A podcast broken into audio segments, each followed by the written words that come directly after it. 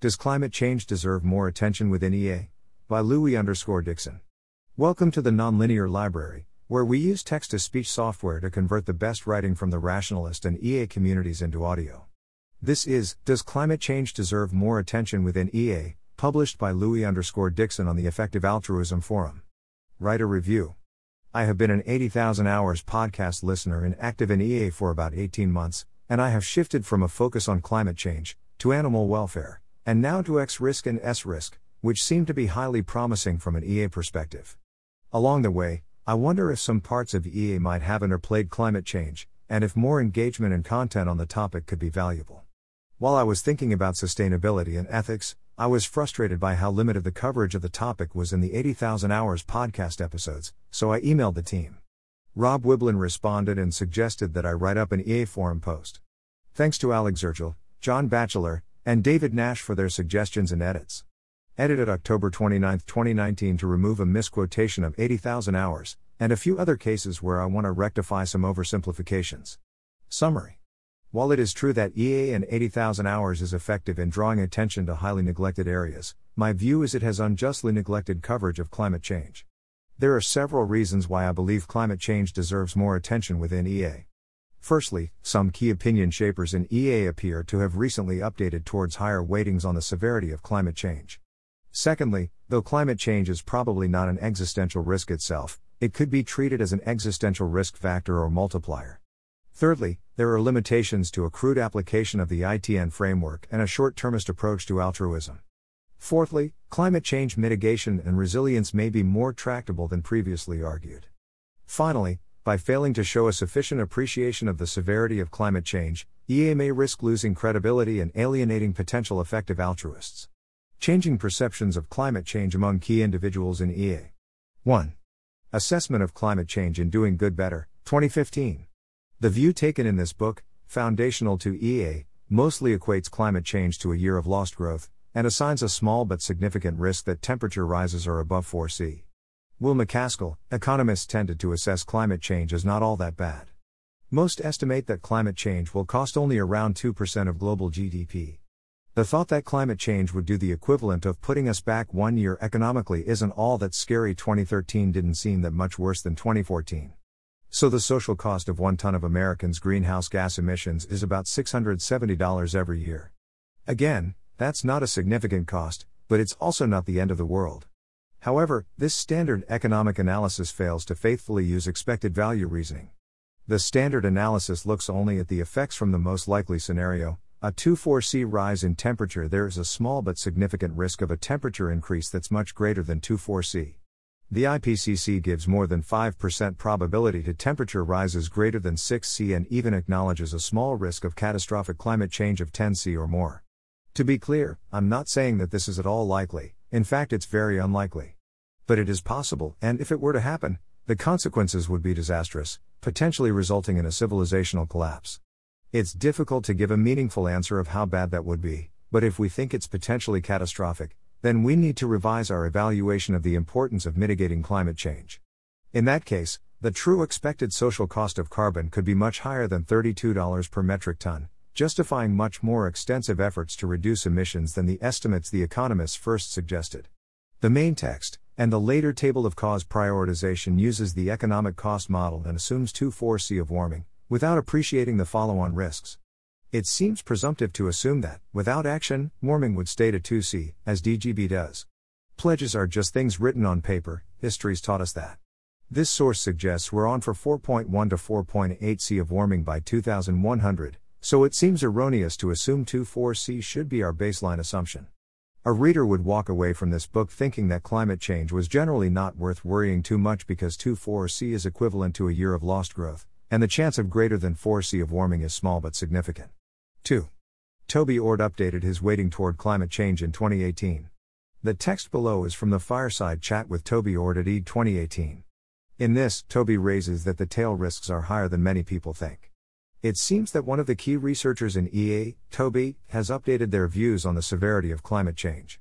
Will MacAskill, between climate change and nuclear winter, do you think climate change is too neglected by EA? Toby Ord, yeah, actually, I think it probably is. I think that there is some existential risk remaining from nuclear war and from climate change. I think that the amount of warming that could happen from climate change is really underappreciated. The tail risk, the chance that the warming is a lot worse than we expect, is really big. Even if you set aside the serious risks of runaway climate change, of big feedbacks from the methane clathrates or the permafrost, even if you set all of those things aside, scientists say that the estimate for if you doubled CO2 in the atmosphere is 3 degrees of warming. And that's what would happen if you doubled it. But if you look at the fine print, they say it's actually from 1.5 degrees to 4.5 degrees. That's a huge range. There's a factor of 3 between those estimates, and that's just a 66% confidence interval. They actually think there's a 1 in 6 chance it's more than 4.5 degrees. I'm actually a lot more worried about it than I was before I started looking into this. Even assuming that we stay within 2C of first order warming, which we're not on track to do, then greater than 4.5 C of warming has a 17% probability. Given that we are neither on track for 2C of first order, and because the greater than 4C knock on risk is so high, then I think Will's language of a small but significant risk of greater than 4C warming does not represent the issue accurately. 3. The 80,000 Hours podcast episode 50 has a brief discussion of the impact of climate change on food production. David Denkenberger, in the coincident extreme weather or multiple breadbasket failure, you have droughts or floods on multiple continents at once. There was a UK government study on this that estimated right now, it might be around 1% chance per year, but with the slow climate change. They were getting more like 80% chance of this century that something like that would happen. Robert Wiblin, wow. Okay. At the time of writing this, the only interview I'm aware of where climate change mitigation is extensively discussed is with Professor Yew-Kwang where they argue that interventions to reduce emissions are beneficial from an economic and welfare perspective because of the short term gain long term harm impact of warming. 4. Climate change impacts welfare more than just delaying economic growth. In the Doing Good Better Cause review, the impacts are mostly equated to just lower growth, plus a tail risk of civilizational collapse. However, it seems that this doesn't capture the full brunt of the impacts under the main emissions trajectories. From the Stern Review, source here. The Stern Review, by 2100, in South Asia and Sub Saharan Africa, up to 145 to 220 million additional people could fall below the dollar to a day poverty line, and every year an additional 165,000 to 250,000 children could die compared with a world without climate change. Climate change will hit the poorest people in society the hardest, probably increasing inequality, and damage many global supply chains that people rely on, making basic goods harder to access. A recent paper argues that mosquito borne diseases could reach another billion people as the climate warms. 5. Giving what we can acknowledge is a lack of EA aligned research in this area. GWWC, specifically, there haven't been any studies in the past 16 years which quantify the impact of climate change on global health in DALYs and in a per ton figure. Producing quantitative estimates of the exact mortality and morbidity impacts of climate change, and of present emissions, is still a relatively neglected area. 6. Implications of climate change are absent from many 80,000 hours podcasts discussing future economic growth prospects. In this podcast, Tyler Cowen talks about maximizing sustainable economic growth, with no definition on what sustainability means, despite the Stern review highlighting the trade off between short term and long term growth. His implication is that we should all grow the economy, rather than reduce GHGs or improve resilience adaptation. The Stern review, using the results from formal economic models, the review estimates that if we don't act, the overall costs and risks of climate change will be equivalent to losing at least 5% of global GDP each year, now and forever. If a wider range of risks and impacts is taken into account, the estimates of damage could rise to 20% of GDP or more. In contrast, the costs of action, reducing greenhouse gas emissions to avoid the worst impacts of climate change, can be limited to around 1% of global GDP each year. In the most recent 80,000 Hours podcast interview, at the time of writing, on improving the world through charter cities, there was no mention of climate change, when adaptation and climate resilience is far behind where it needs to be. How do these cities with huge populations plan to deal with stresses on global water supplies, floods, and rising temperatures which are impacting cities around the world today? For more information on how rising sea levels and temperatures will affect societies and cities, I'd recommend this LRB review and the book Extreme Cities. Climate change could multiply very bad outcomes. 7. Climate change is better understood as an existential risk factor. Will MacAskill, between climate change and nuclear winter, do you think climate change is too neglected by EA? Toby Ord, yeah, Actually, I think it probably is. I think the way to think about this is not that war itself, or great power war, is an existential risk, but rather it's something else, which I call an existential risk factor. I've been thinking about all these things in terms of whether they could be existential risks, rather than whether they could lead to terrible situations, which could then lead to other bad outcomes. In this report, John Halstead views the causality between climate change and other existential risks as difficult to nail down. He argues that more emissions and warming might create destabilization and nuclear war, but it's hard to see exactly how. It seems to me that this existential risk factor or existential risk multiplier should be far from zero. I would expect that global governments dealing with greater than 4 C of warming in 100 years would face many domestic pressures, and that might make it harder to form agreements on disarmament treaties, or nanotechnology protocols, for example. Another example could be biotechnology. If humanity is adapting to high levels of warming, then this could increase the risk that a hostile group, perhaps displaced by climate change, uses advanced weaponry in a way that could be an existential risk. In this review article, reference is made to senior U.S. security officials calling climate change a threat multiplier, with the following quote from Todd Miller in his book, Storming the Wall Climate Change, Migration, and Homeland Security. More dangerous than climate disruption was the climate migrant. More dangerous than the drought were the people who can't farm because of the drought. More dangerous than the hurricane were the people displaced by the storm. Climate change could limit humanity's potential. Or, if we take existential risks as those limiting humanity's potential, then conflicts over resources in a world with 5 10 C of warming could lead to bad institutional lock in, over a few hundred years if not longer term. For example, the capital city of Mongolia, which has warmed by 2.2 C, is not looking like a place with great MCE, moral circle expansion, prospects, or like somewhere that can dedicate lots of resources to X risk governance. Climate change could increase S risk. It is also seems possible to me that climate change rises the chance of S risk, for example through creating global dynamics in the future on the basis that we've failed to satisfactorily cooperate in resolving environmental degradation issues. 8. And some academics working on climate change are predicting near term social collapses. The quote from below is from a draft paper by Dr. Jem Bendell, Professor of Sustainability Leadership and founder of the Institute for Leadership and Sustainability, IFLAS, at the University of Cumbria. Social collapse from climate change in the next few decades might have a significantly non zero probability. The Vice write up references other sustainability professionals who broadly agree. That synthesis leads to a conclusion there will be a near term collapse in society with serious ramifications for the lives of readers. The paper reviews some of the reasons why collapse denial may exist, in particular, in the professions of sustainability research and practice, therefore leading to these arguments having been absent from these fields until now. I think that even if we disagree with the severity of these conclusions, we need to assign a significantly non zero probability to some social collapse scenarios in the next few decades, and then act on that basis, for example through improvising resilience. Weaknesses of a crude application of the ITN framework.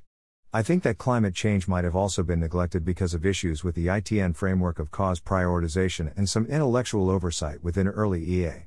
9. The importance, tractability, neglectedness framework is flawed when it assumes the world is static. As EA has moved from high impact individual philanthropy to thinking about broader social changes, I think it needs to appreciate that the world is dynamic. In project management, you prioritize what you need to do based on the urgency of when to do them. A better framework would include urgency, because if climate change destabilizes civilization, then it's going to be a lot harder to progress on moral circle expansion, for example. Thanks to John Bachelor for some thoughts on this, and the idea of ITNU. And even Will MacAskill's original analysis doesn't rule out the possibility that climate change causes social collapse. When we bring in the aspect of time, climate change is a more urgent problem because there is only around 10 years in which to have emissions in order to avoid dangerous levels of climate change. By contrast, I think the urgency point might change our approach to neglected tropical diseases, as these could still be cured in the future, and advanced technology may make this even easier. But on current warming trajectories, it looks like civilization could be very different in 100 years, and possibly much worse, with an increased risk of lock in. So the sooner we tackle climate change, the better. 10. Creative effective altruists could have a big impact in this challenging field. I think this was well expressed by Christine Peterson. Christine Peterson, my initial exposure to effective altruism was to some of the earliest documents and the earliest visions, and there was in some of those, there was a very high emphasis on measurement. However, somehow I got the impression that it was overemphasized, and that effective altruists were perhaps overly focused on measurement, overly focused on near term goals, and I. My gut reaction was no, no, you guys are the most intelligent, most ambitious, most energetic. You're at a time of your life where you don't have a lot of burdens on you. You don't, you're not raising kids yet. Now is not the time to focus on near term, easy to measure goals. Now is the time to take on the biggest, hardest, most revolutionary things you possibly can, and throw yourselves at them, because some of you will succeed.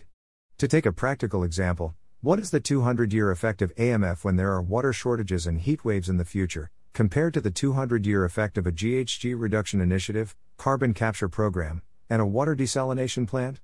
This intellectual heritage and the focus on short term numbers and results influenced by the short term world of hedge funds, and this approach could be at the detriment of missing out on broader changes.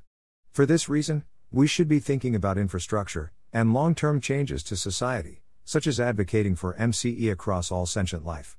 Parfit drew a lot of attention to long term welfare threats from climate change in his work, such as in this talk at Harvard EA. 11.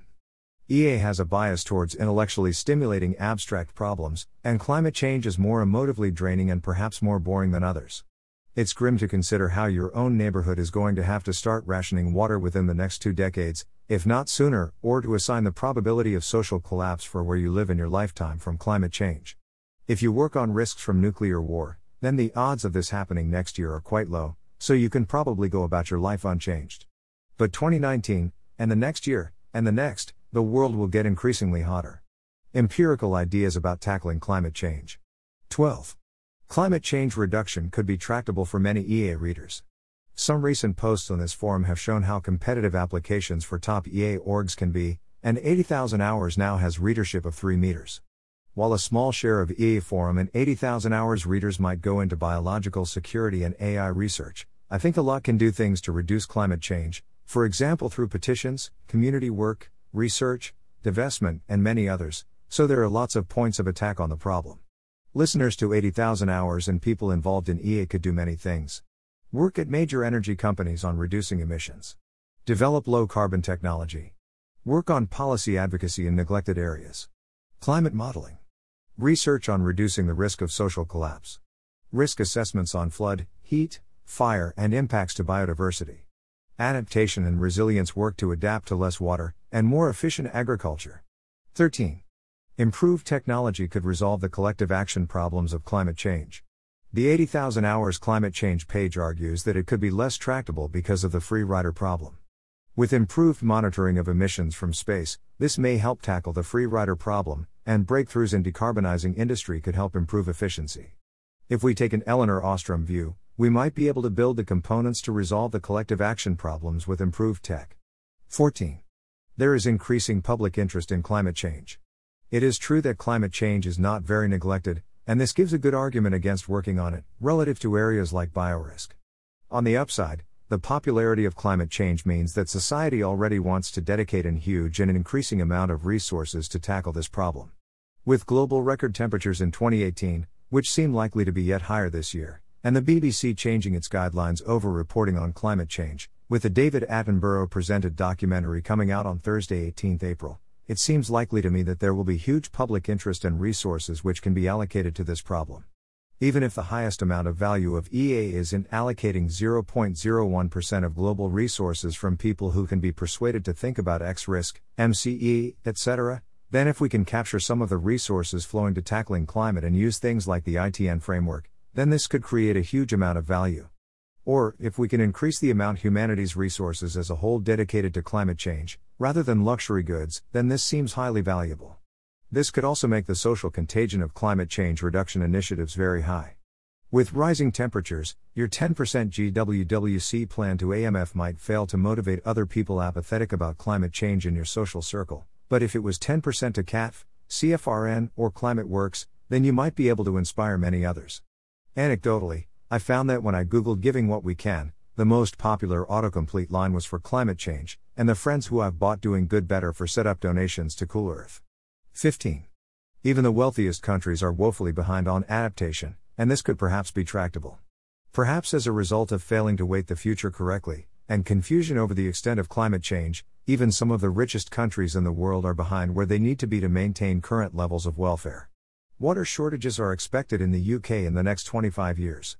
However, More resilient global infrastructure, for example, water, energy, food, plus innovation in this space, for example, through water desalination, could be highly tractable. Lack of engagement with climate change could damage EA. 16. Individuals coming to EA might be put off by the lack of engagement with climate change. In looking for EA material on climate change, I found the GWWC page hadn't been updated since 2013 and that 80,000 hours has very little material on 2-4C of warming, and instead chunks up its analysis of climate change into focusing on tail risk. I came to EA trying to work out whether I should focus on climate change or animal welfare, but I've been surprised by the lack of detail on climate change, given the huge public interest in it. And this has been frustrating. Having listened to the 80,000 Hours podcast, and listened to Parfit's extinction argument, I agree that it is much more important to work on X risk, and S risk, but I wonder whether we are alienating potential EAs by not grappling with this issue. 17. Highlighting that climate change is probably not an extinction risk could reduce fatalism. As before, I agree with John Halstead's view that is it not an existential risk, and that broadly we can adapt to climate change, and thrive in the long reflection where there are no other existential risks. But many of my friends do not agree with this, they would ask what the point of preserving the future if climate change will make it much less positive than our current lives. A BBC article describes a rise in eco anxiety and feelings of despondency. But if we can help craft a narrative about how civilization can get through its present challenges, then we could have a long and flourishing future. This positivity is one of the many things I love about Parfit and about EA in general. This might also help reduce fatalism and increase the number of people motivated to work on improving the long term future. Things I'm uncertain about. Whether the scale slash neglectedness slash tractability framework should be revisited or replaced with a more dynamic model, ITNU with you for urgency. Whether climate change can actually be tackled meaningfully. What the level of public support is for climate change mitigation. How much traction there has been with donors for climate change. Pros cons of soft broad EA on climate change versus narrow EA on X risk. Whether biodiversity loss is a significant long term problem. How well we can adapt to climate change over coming decades. How likely is civilizational collapse, or worsening of morals? How climate change could impact existential risk. Whether climate adaptation could also be potentially high value for EAs. Conclusions. To summarize, I think the important scale of climate change is undervalued within EA. The low neglectedness is a good argument against working on it, but does mean there is a lot of available resource, and the tractability of climate change could be higher than thought. When the ITN, U, framework includes urgency and sequencing effective action, this prioritizes issues which can shape the ethical trajectories of civilizations. I agree climate change is not an X risk, and though EA shouldn't focus on it, we should probably discuss it a bit more and bring our critical thinking to help solve the problem more efficiently. Not discussing it seems like at best an oversight, and at worst, harmful. But I'm really unsure about all of this and would like to learn more. Thanks for reading, and I would appreciate your thoughts and any recommended reading. Like I said earlier, I'm thinking about where I allocate my time to do the most good. I do see existential risk reduction and the regulation of new technology as extremely high impact, but I wonder whether there's some more value to be unlocked here in tackling climate change. Further reading Climate Change. A quick summary by the BBC. The IPCC reports UK Climate Change Impacts and Adaptation Assessment. A review of The Uninhabitable Earth by David Wallace Wells. There is No Planet B by Mike Berners-Lee. An individual's account of wildfires, within a review of other climate change impact books. OECD page on adaptation. An interactive tool on how different temperatures will impact different areas. BBC's Climate Change, The Facts with David Attenborough. As an X risk. Future of Life perspective here. John Halstead's Founders Pledge paper on climate change, this paper on existential risk, including a short section on climate change impacting other risks, which I discuss above, and this one on whether climate change is an existential risk. Fireside chat with Toby Ord in 2018. Long term trajectories of human civilization paper, 2019, in Foresight here. Catastrophe, Social Collapse, and Human Extinction by Robin Hanson. Taking an EA approach to climate change. As before, the Founders Pledge paper on climate change. The 80,000 hours page here, which I discuss above. Elinor Ostrom's profile, 1990 book governing the commons, and Nobel Prize speech. Economics and climate change. An exploration of trade offs between long term and short term economic growth. The Stern Review Summary. Some organizations working on this. 350.org. Drawdown.org. Climate Outreach, For example, how to mainstream low carbon research. Grantham Research Institute at LSE. Carbon Brief. Some others are mentioned in the 80,00 hours cause profile here. I also wrote a short article comparing different ways for individuals to reduce their own carbon footprint. Thanks for listening. To help us out with the Nonlinear Library or to learn more, please visit nonlinear.org.